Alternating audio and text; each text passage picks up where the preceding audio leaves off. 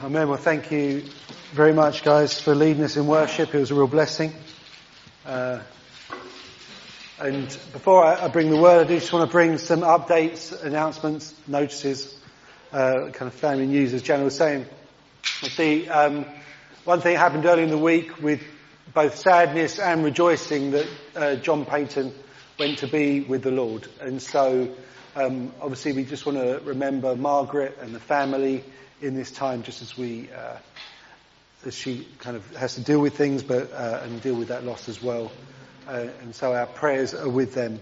Um, we also want to pray for Ruby Pugh.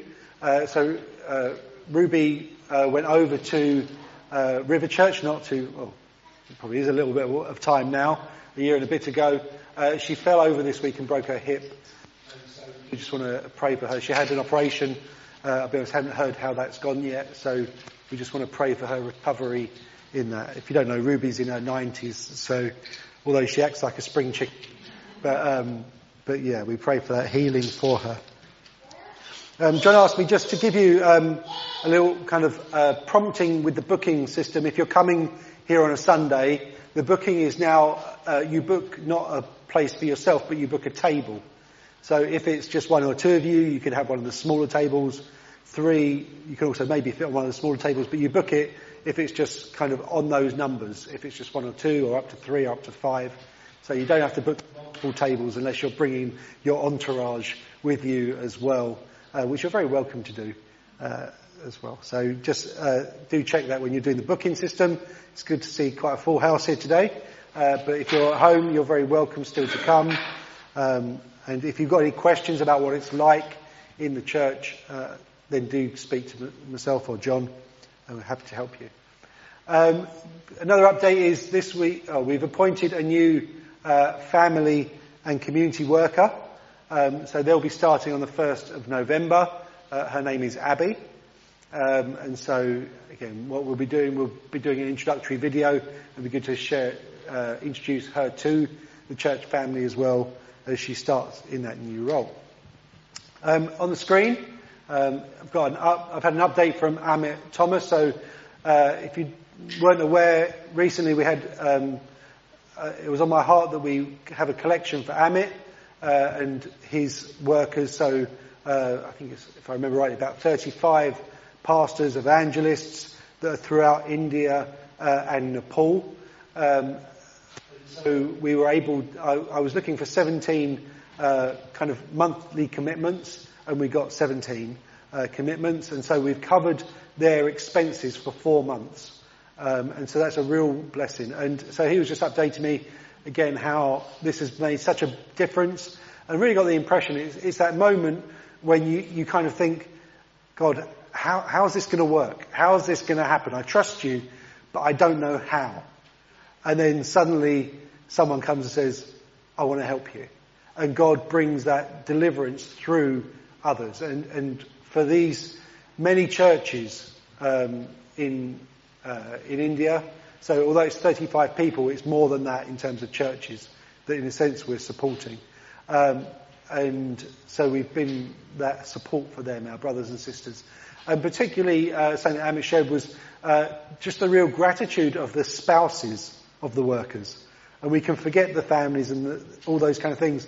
But again, maybe if you're uh, well, there are spouses here, but you get the idea of sometimes you might feel a bit powerless, um, and you're the one who's got to make the ends meet, get the food or whatever it might be when someone else is working. And there was particular gratitude from the spouses uh, for the support that's come from us. Uh, and so I really want to give us, give you guys thanks for that as well. Um, there is another opportunity to give though, and I just wanted to make you aware of that. So one of uh, my other friends in India is, is PL, and we've met him before. He's been here and preached. Um, and they run an annual Christmas program. Um, I think, if I can remember the numbers rightly, this year at Christmas they're, they're aiming to reach out to 16,000 people. Um, and that is by offering food and gifts and things like that. Um, and this is a great time for um, the gospel to be heard. And I was talking to him about this and he was saying they are, they are seeing an increase in people coming to faith during this time. Um, and so an increase for them is also quite good. So the other day, I know he, uh, every church basically is baptizing, say, 10 to 15 people um, a month.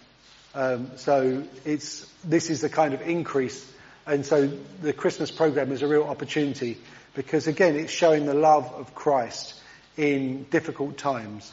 Um, and so, if you would like to contribute to that that scheme, uh, that program, then do just um, let me know, and I'd like to send some money over in the next couple of weeks.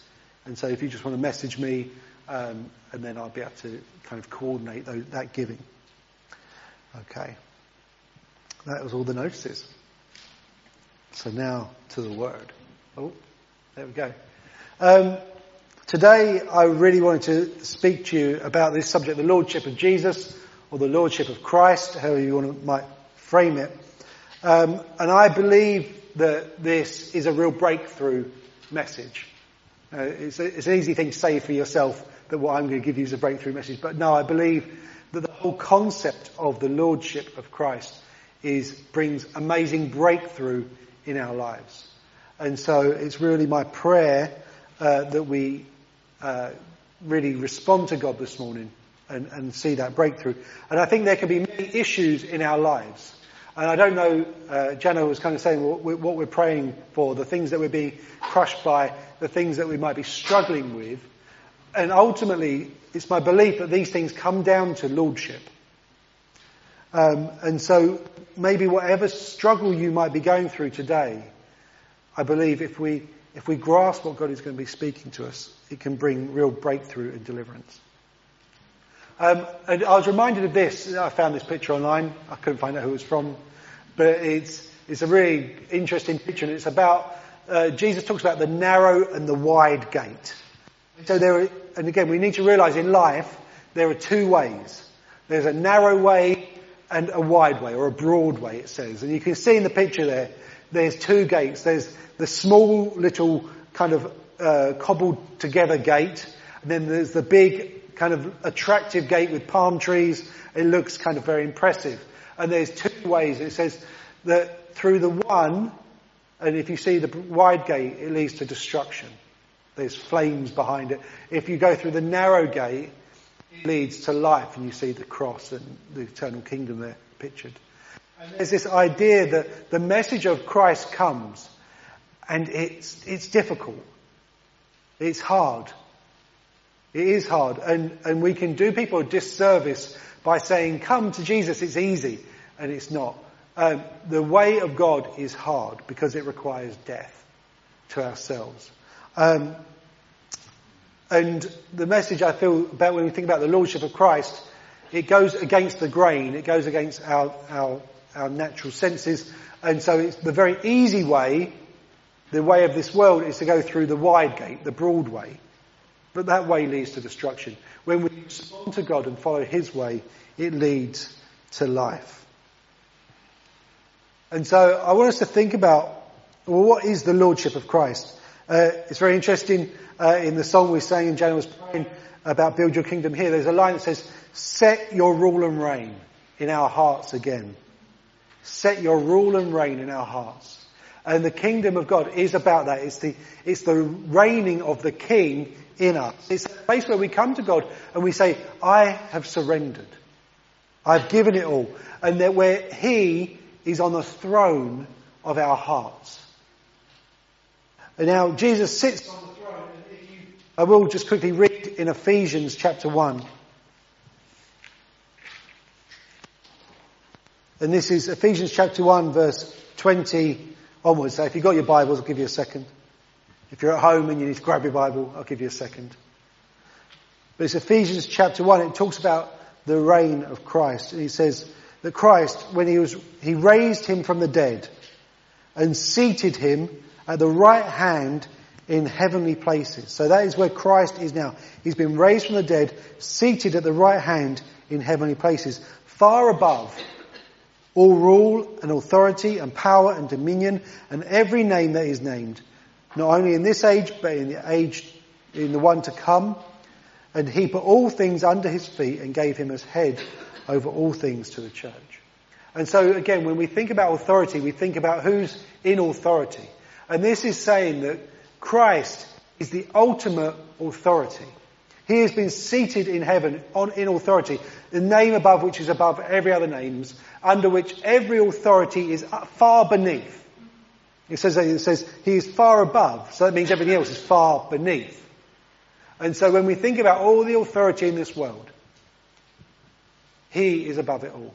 And I believe the coming of Christ was to re-establish that authority of God in this world.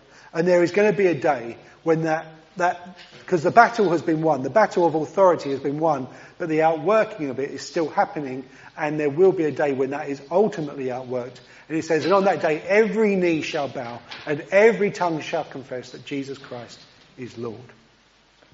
And so there is an issue there of authority, and I think this is so important because what we see, I see this in the church that there's there's two things that can happen. You can have a very me-centered faith, where it's all about me, it's all about my blessing, about my benefit, and I come to Jesus because it, it's for me.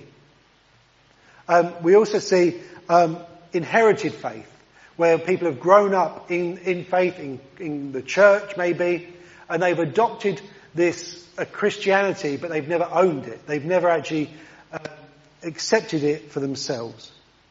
And I believe God is doing a work in the church in these days where He is refining it, He is purifying His church. And I, I do believe, I think I said a few weeks ago, I forget where I say things these days, um, but I do believe that there is a purpose of God that He is going to be out working in the coming days, and which requires the, the Lord, His Lordship in our lives. And I'll explain this maybe a bit more. Okay, so let's have a think. Oh, there's a good image. I did this for the uh, for the pictorial amongst us, the Lordship of Christ. It's where we surrender. Um, I want to think about where did it all go wrong? What went wrong? And ultimately, what we the problem is the sin of pride. And so, the, my down arrow talks about the the fall of Satan. That um, Lucifer was an archangel in heaven with Michael, with Gabriel, worshipping Jesus. He was one of the highest beings ever created, and he was there in heaven. He was the worship leader of heaven. Um, and I don't know why it happened, but there came a day where he said, I don't want to submit myself to God any longer.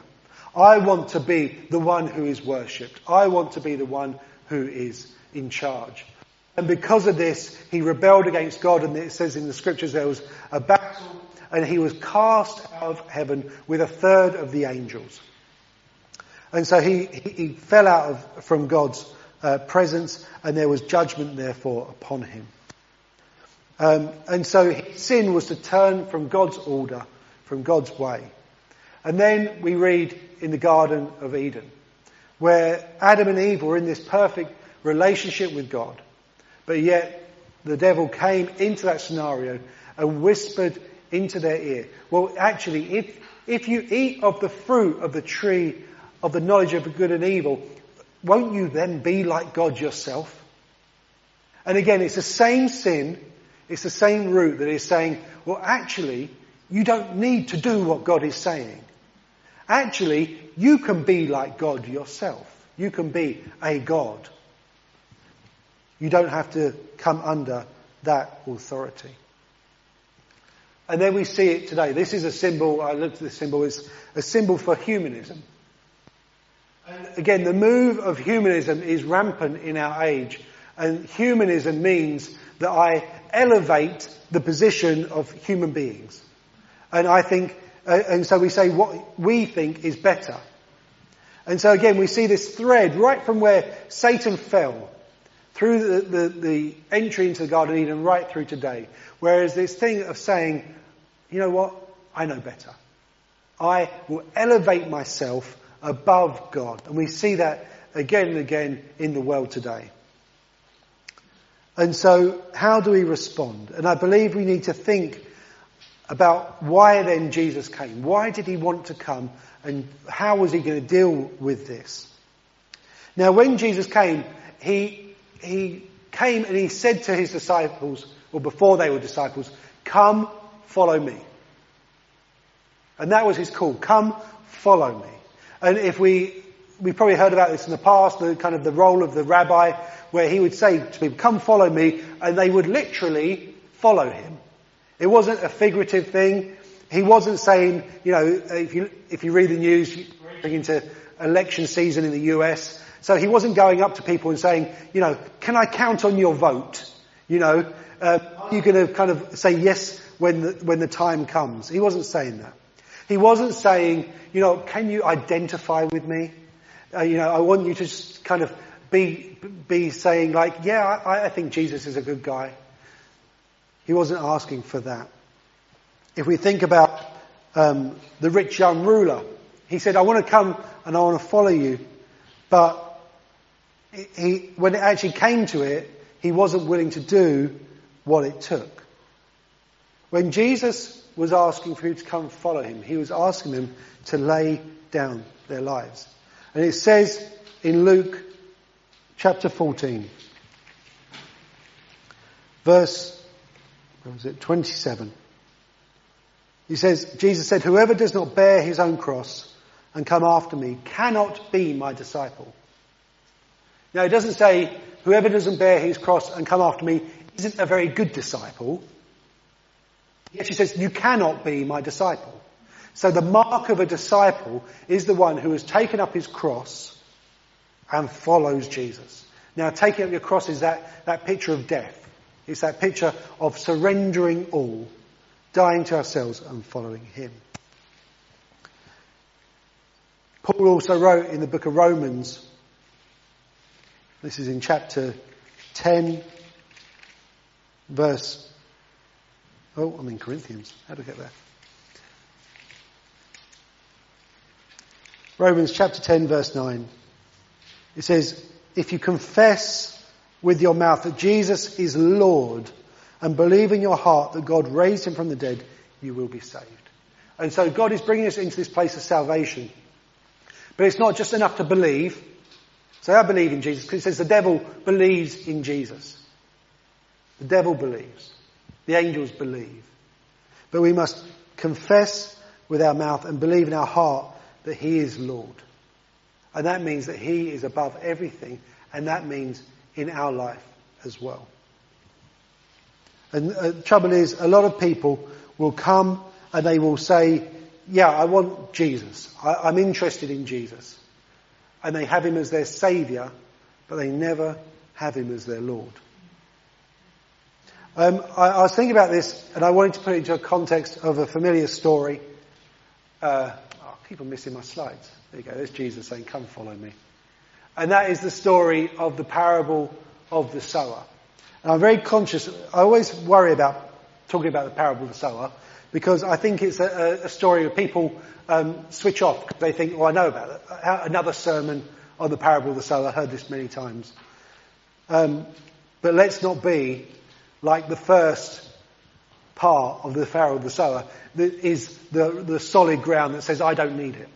Um, so if you don't know about the parable of the sower, it says the sower went out to sow, and it's a picture of God going out, or uh, people going out and sowing the word of God. Of God's word going out, God's truth going out. And it says that some seed fell upon the path, and it says the birds of the air came and took it. And that's the people with hard hearts. It says the devil takes away the word. Then it talks about the rocky ground. And so the rocky ground is that ground that doesn't have much depth. You know, you can only go so far down. Uh, and so when the seed was sown in that ground, it sprouted up quickly. And I don't know if you've ever done that in your garden. You've got the, the plants, weeds, they're the, the ones that come up really easily if you just pull them. Because they've got no root. And it says that when trouble came, they turned away. And then you've got the thorns. And it says that they, the, the, again, the seed came and it sprung up, but it couldn't bear fruit. In that hostile environment, it couldn't bear fruit. And it says those were the type of people who um, they were caught up with the cares of this world, the possessions of this world. And then obviously the fourth soil was the good soil that bore fruit. And I believe there are attitudes at play in these four types of soil. The th- first three I talk about are worldly attitudes. And the last one is kingdom attitudes. And I think it really relates to what we're looking about in terms of God's lordship. And so when we think about the different attitudes, the first one I want us to think about is the path. So the path is the person, and I really pray this morning, there are none here, there are none watching online who have got a hard heart towards God and to His Word. And that can come in many ways. It can become because we just don't want God, or it might become because we just, we think we know it all. We think we've, we've heard it all, and we've just, we can harden our hearts to what God is saying in a moment. And so, what that person might be saying is, I don't need it. So the, the word comes and the automatic response is, I don't need it. And what that is saying when we put that in the context of lordship is, I am the Lord. Because if you don't need it, all I need is what I've got. I am the Lord. That is what you'd be saying. When we think about the rocky ground, a person I've said, it, they've said it doesn't suit me. Because some people want faith, but they want it when it's convenient for them. So they come, you know, um, and I always remember there was uh, two sisters. Um, one said to me once, "Oh, my sister really needs this." None of them, were, neither of them were Christians, but she really needs it because she's going through a hard time.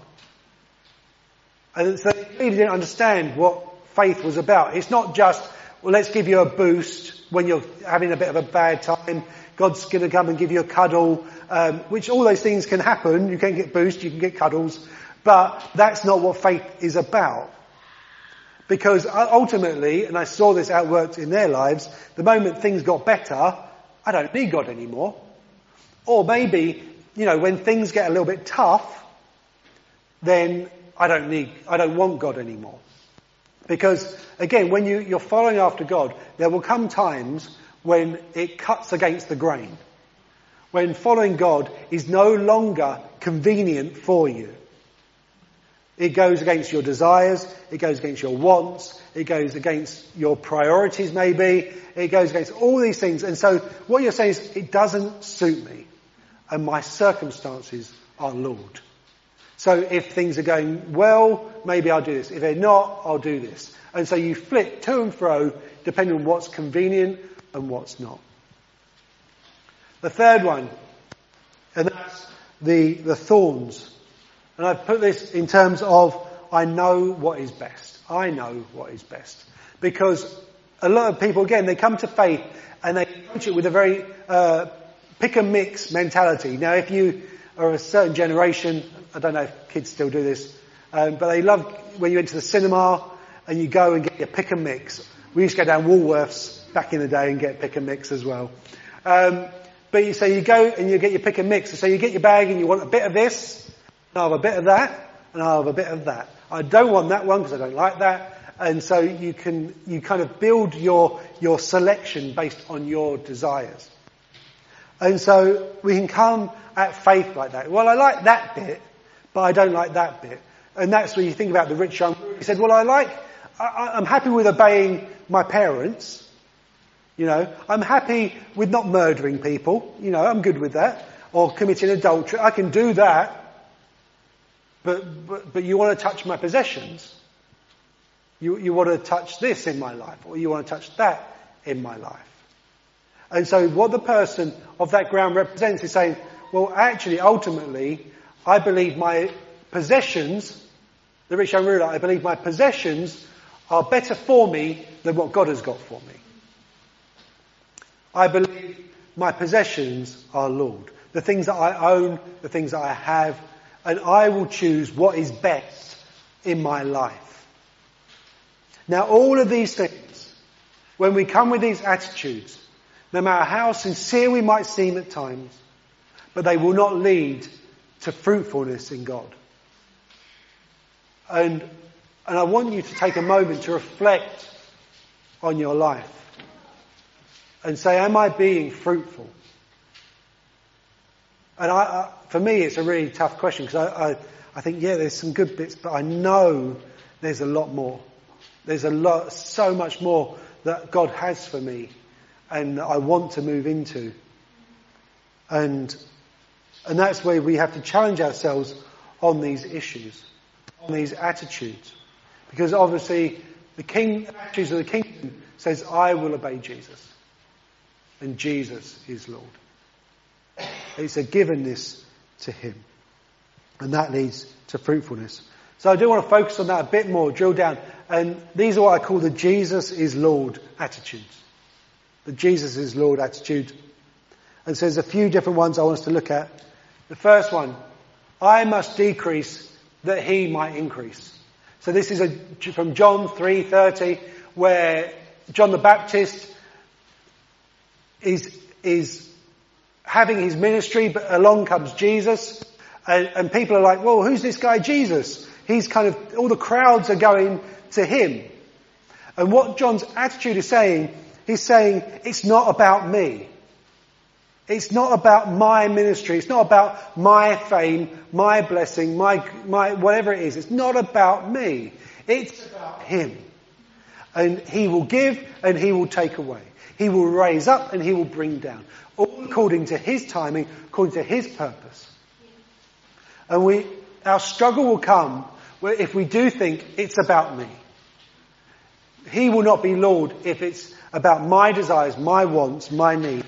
It's about my fame, about my ministry, all these things. When we lay it down that He is Lord and He will be fruitful. The second one, Luke 22, 42, and Jesus, this was a prayer of Jesus in the Garden of Gethsemane as he wrestled with what was coming before him, as he was about to be led to the cross, and he said, not my will, but yours be done. It's an attitude he said, uh, you know what, I'd love this cup, this, this event, what's going to happen next. I'd love it to pass from me. I'd love not to go through. You know, if, if I said to any and John kind of, I think, mentioned this last week about, no one's like, yeah, I love a bit of suffering. You know, Jesus wasn't like, great, I'm going to be whipped and beaten to an inch of my life, and then I'm going to be nailed on a cross. That sounds like a good time for me. It, it wasn't like, he was like, just like any of us, you know, I'd rather not go through this. I'd rather not have to suffer in this way. But it's not up to me. It's not my will, but let your will be done. And there's going to be a real crunch moment in our lives where our will comes in contrast to the will of God. And not just in a, well, I, you know, I want to go to this place and God's saying go to this, but in terms of this could lead to suffering. This could lead to real problems. And are there things where we're not willing to surrender those things to God? And it's worth thinking about in your life. Are there things where you, again, God says that we must come and, and count the cost of following Him? Are there things you say, like that rich young ruler, well, I'll go that far, but not uh, any further? Or will you, like Jesus, say, you know, it's not up to me, it's not my will that it's about, it's about God's will? The next one is in Galatians 2:20 where Paul writes, "I no longer live, but Christ lives in me." What Paul was identifying was that there was a new way of living. Because I don't know when you came to faith, when you became a Christian, when you gave your life to the Lord. And we all, in a sense, have a history up until that point. But it says at that point when we become a believer that we are in now a new creation in Christ. And we have that picture that it says that we are baptized with Him, and this is why we get baptized. One of the reasons we get, says we get baptized into His death. And when we go down into the water is that picture of I am dead. I have died with Jesus. Because Jesus died. I identify with Him and I die with Him and my life as it was is no more. You know, when you die, there's a famous phrase, you can't take it with you. You know, no matter how many riches you accumulate in this life, you can't take it with you. There was a joke, uh, I don't know why I'm saying this, but he said, um, when you're allowed to take one thing and the man took all his, his gold with him and when he got to the heavenly gates, he's, what he got there, he said, gold. And he said, oh, why'd you bring paving stones with you? He's like, even when you bring it, it's of no worth in the kingdom because his kingdom is much better. Sorry about the bad joke. Um, but the key thing is we are baptized into his death. We can't take anything with us. A dead man doesn't take anything with him. And sometimes when we come to faith, we, we try and bring things with us, not realizing it's a, it's a pivotal moment in your life. And if you come to faith thinking, well, you know, I know this isn't quite right, but I, I want to take it with me. I want to bring this into this new life. Then, then the new life hasn't started. He is not the Lord. Now, equally, there are things when I know when I gave my life to God and God says, you've got to lay that down. You've got, that's got to die. And there were things that happened then, and there were things that in years to come He revealed to me.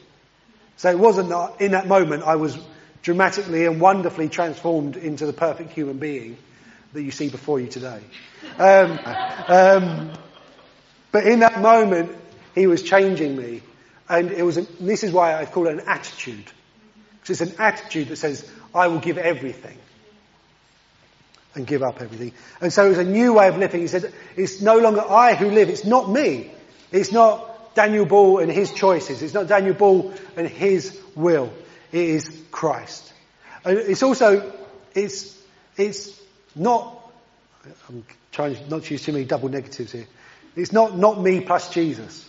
So it's not me plus Jesus. So it's not me plus Jesus. There you go. So if you think about you plus Jesus, it's not that it is. It's minus me plus Jesus. I have to die and Jesus has to live.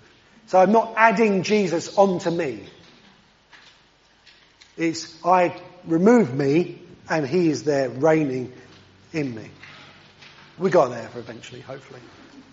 Galatians 5:24 again Paul says, "I have crucified the flesh." And this is such an important thing. We have to put things to death in our life. I'm going to read that verse because uh, it, it kind of, there's more to it than just that. Galatians 5 verse 24. And he says, and those who belong to Christ Jesus have crucified the flesh with its passions and desires. So your flesh, your physical body has passions and desires. And if we allow them to, they will run rampant because they are strong. And it says we have to bring our body under submission. Now in uh, Corinthians, Paul says twice to the Corinthian church, he says, your body is the temple of the Holy Spirit. Your body is not your own, it has been bought with a price. So look at your hands. These are not yours. Just look at your hands. Come on. Let's get some activity. Look at your hands. These are not your hands.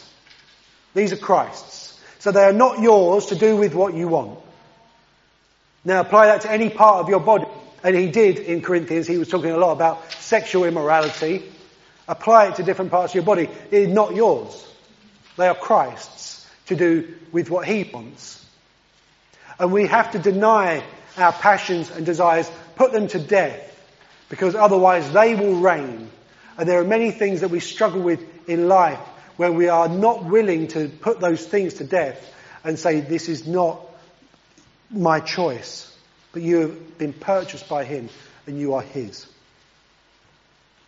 To do with what he wants and not with what you want. And lastly, on these is John 14:21. And again, I'm going to read this one. I put I will love and obey. Again, it's a bit more complex than that.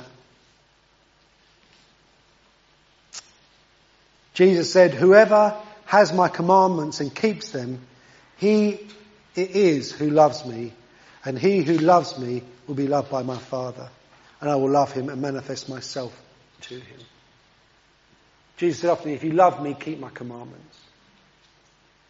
Because again, it's, it's saying, I love you, God, and this is again ultimately our motivation. When we talk about the Lordship of Christ, it's not about Sergeant Major Jesus, where we stand here and go, yes sir, yes sir, no sir, no sir, in a sense, it has to be that as well.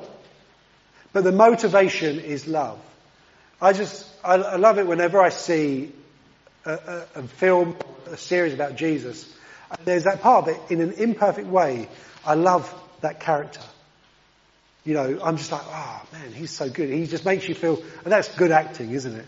But I wonder how much more the real Jesus made people feel so that when he said, come follow me, they weren't like, okay, they're not doing it out of fear, they're not doing it out of, of duty, but they're doing like, this guy I would do anything for because I love him so much. And that is the ultimate motivation in what we're talking about here. That we love him and we obey him. We keep his commandments. If we think about the greatest commandment, he said was to love the Lord your God with all your heart and with all your soul and with all your mind. That's the greatest commandment. Will you obey that to love him? And he says the second is to love your neighbour as yourself, to lay down your life for one another. Again, this is what the Lordship of Jesus is about. It's not about my life, it's not about my gods, my, my ideas. It's about saying, Jesus, you are Lord, and I will follow you. I was just thinking, I don't know if there's one more slide, about the 23rd Psalm. And it's a well-known Psalm. But if you can remember, how does that Psalm start? It says, the Lord is my shepherd. The Lord is my shepherd. Now, I put it to you that maybe if he is not your Lord, then he is not going to be your shepherd. Because if you are a sheep that doesn't obey the shepherd, then you don't get the blessing of all that's to come. And I wrote down the blessings that are in Psalm 23. If the Lord is your shepherd, it says you will want for nothing. If the Lord is your shepherd, he will give you rest. He will restore you and refresh you. He will lead you down paths that are right. He will keep you secure and safe. You will be comforted. You will be blessed to overflowing and you will be with him. If he is not your Lord, you will not receive those blessings. Because you will be the one who will be saying, well, I'm going to go over here. I'm going to do this thing. I'm going to do that. Where it's about being led by him into life. And this is at the crux of the message this morning. That if we surrender ourselves fully to God, He will lead us in ways everlasting, into life everlasting and blessing. And it might be not what, at all what we thought. I don't know what your dreams were when you were young and you thought, well, I'm going to be this or I'm going to do that. But actually, when we follow the will of God, He leads us in ways that we would never have thought of, never have imagined. But I believe there will be better ways than you could ever have imagined or ever have thought of. I don't want you to settle for less for you, but also ultimately I don't want you to settle for less for the glory of God. Because when we live our lives and God is not Lord, I do believe that we dishonour Him. Because people will look on you, they will look on the church. And a church where Jesus is not Lord is not honouring to Him. Because it will be lukewarm. It won't be attractive. But there's a mighty call and there is a cost that is being, that God is saying that, that it involves to follow Him. And it's everything. It costs you everything. But it'll be worth it. So I'm just going to ask us to just have a time just of response, considering this word. Um, Jack's just going to come and play for us in the background, but let's just spend some time as Jack plays, just reflecting um, on what God has said, and maybe just let's just ask Holy Spirit to come and just bring re- revelation. Is there anything that we're withholding? Is He the Lord of our life? So let's pray.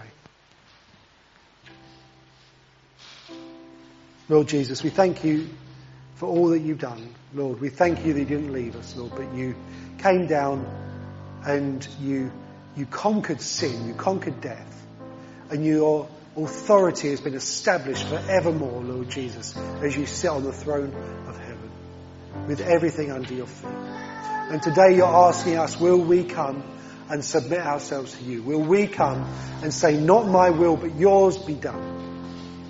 Because this is, is the key to life. It's a narrow way that you're leading us, Lord, but it's the way to life. And Lord, when we think about the many issues in our lives, Lord, I believe they are because you are not the Lord in those areas. You're not the Lord fully in our hearts. So let's use this time now, Lord. Will you speak to us and reveal yourself to us that we might hear from you. Repent, Lord, of our sin. Repent of our stubbornness, our hard-heartedness, our lack of belief, our double-mindedness. And let us set our path, Lord, to follow you right now.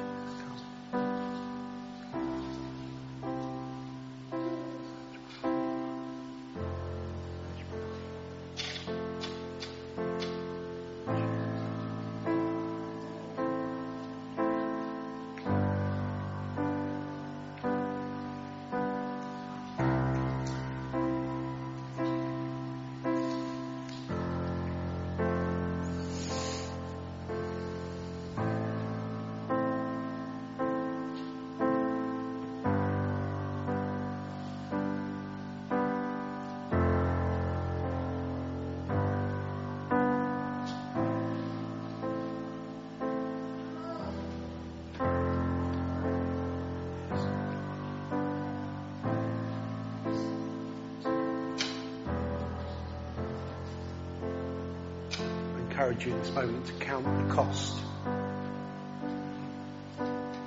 That we don't just, we can respond because we know it's the right thing. But think in this moment, what will this mean for me? What needs to change? Am I willing to lay it down?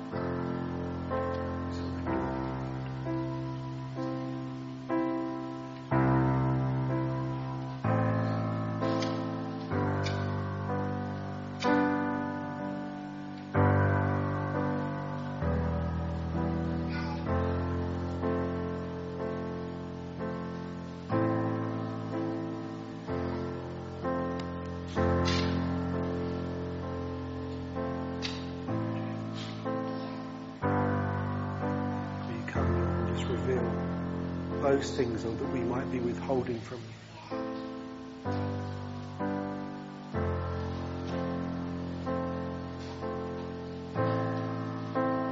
Lord, will you come and break the lies of the enemy?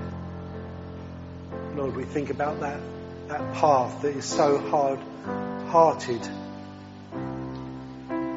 Lord, and may you bring a sledgehammer upon that ground right now in your name, Lord Jesus to break the hardness of heart that he's saying, I don't need it.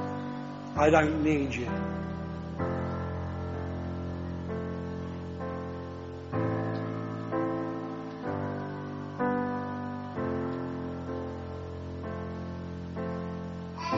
Lord, there is a day when we will bow the knee, whether we want to or not. Lord, and may we choose this day to bow that knee to you, Lord, in, in, love and in joy.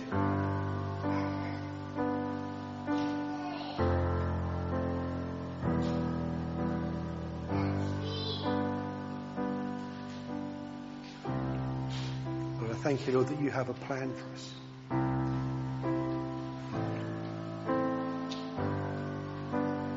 You have a plan for this earth. All the people in it, you have a plan.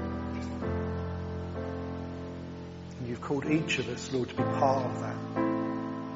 Everyone sitting in this room today is part of God's plan. Every person listening online is part of God's plan for the redemption of this earth, for the establishment of the kingdom of God. God has called you into his plan. But he will not force you into it.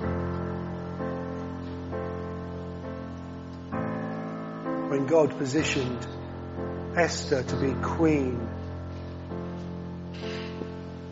she had to go and put her life on the line. And her uncle said to her, if, if you do not do it, God will send salvation through another. God will not force you to do this, but He wants to use you in His purpose and in His kingdom. But the only way to do it is to be surrendered to Him.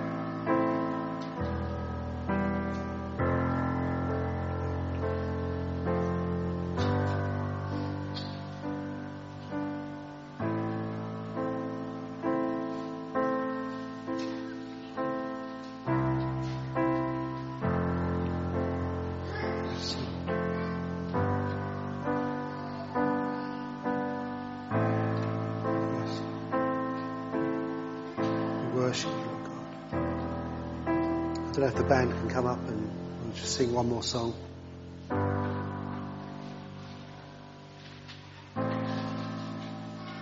We'll use this as our opportunity just to kind of confirm what God has maybe been speaking to you. If God has spoken to you, I encourage you to go and tell somebody today because we want to, in these things, we, we kind of cement them in so to encourage you to go and speak to someone. Lord, Lord, will you just continue to lead us, Lord? Lord, we, we live in times that are a bit uncertain, but you are the authority over all of them. And may we just have ears to hear what you're saying, that you would lead us. Almighty God. Amen.